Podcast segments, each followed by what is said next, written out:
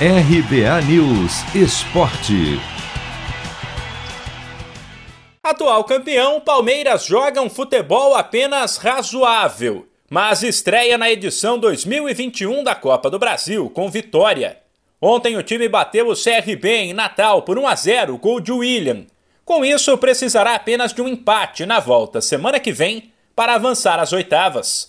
O resultado poderia ter sido melhor, já que Patrick de Paula chegou a balançar as redes. Mas o gol foi mal anulado pela arbitragem, que entendeu que antes, quando William cruzou para o meio-campista, a bola tinha saído, o que não aconteceu.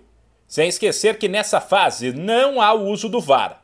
Depois, o técnico Abel Ferreira falou em jogo duro, seja pelo clima quente, o gramado ou a motivação do adversário, e deu a entender que o Palmeiras, nessas condições, fez o que deu para fazer. Sabíamos que este tipo de jogos, e eu fui jogador e, e os jogadores, neste caso o CRB, é sempre uma oportunidade da vida, poder a oportunidade de poder derrotar um grande, são jogadores que a motivação está no máximo, mas sabíamos que ia ser difícil, nós vemos pelos resultados de algumas equipas também do, do que são da Série A, as dificuldades que têm que jogar contra estas equipas. Mas quero-vos dizer que, hum, que não entramos muito bem no jogo, nos primeiros 20 minutos falhámos muitos passos fáceis que nos obrigou a transitar, a correr para trás e muitos metros, o que depois nos causou problemas e desgaste físico, sobretudo na segunda parte. Mas de resto, estou, convencido que nós na primeira parte podíamos ter chegado com um resultado diferente. Nós fizemos um golo, tivemos uma bola no poste, fizemos outro golo que foi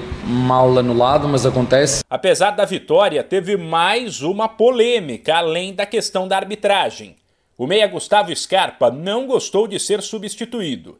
Chutou as cadeiras do banco de reservas, jogou garrafa d'água no chão e ficou do lado de fora com a cara amarrada.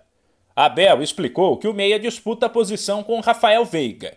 Disse que ambos são grandes jogadores e que Scarpa tem tido várias oportunidades. Entendo perfeitamente que os jogadores querem sempre jogar até o fim, faz parte.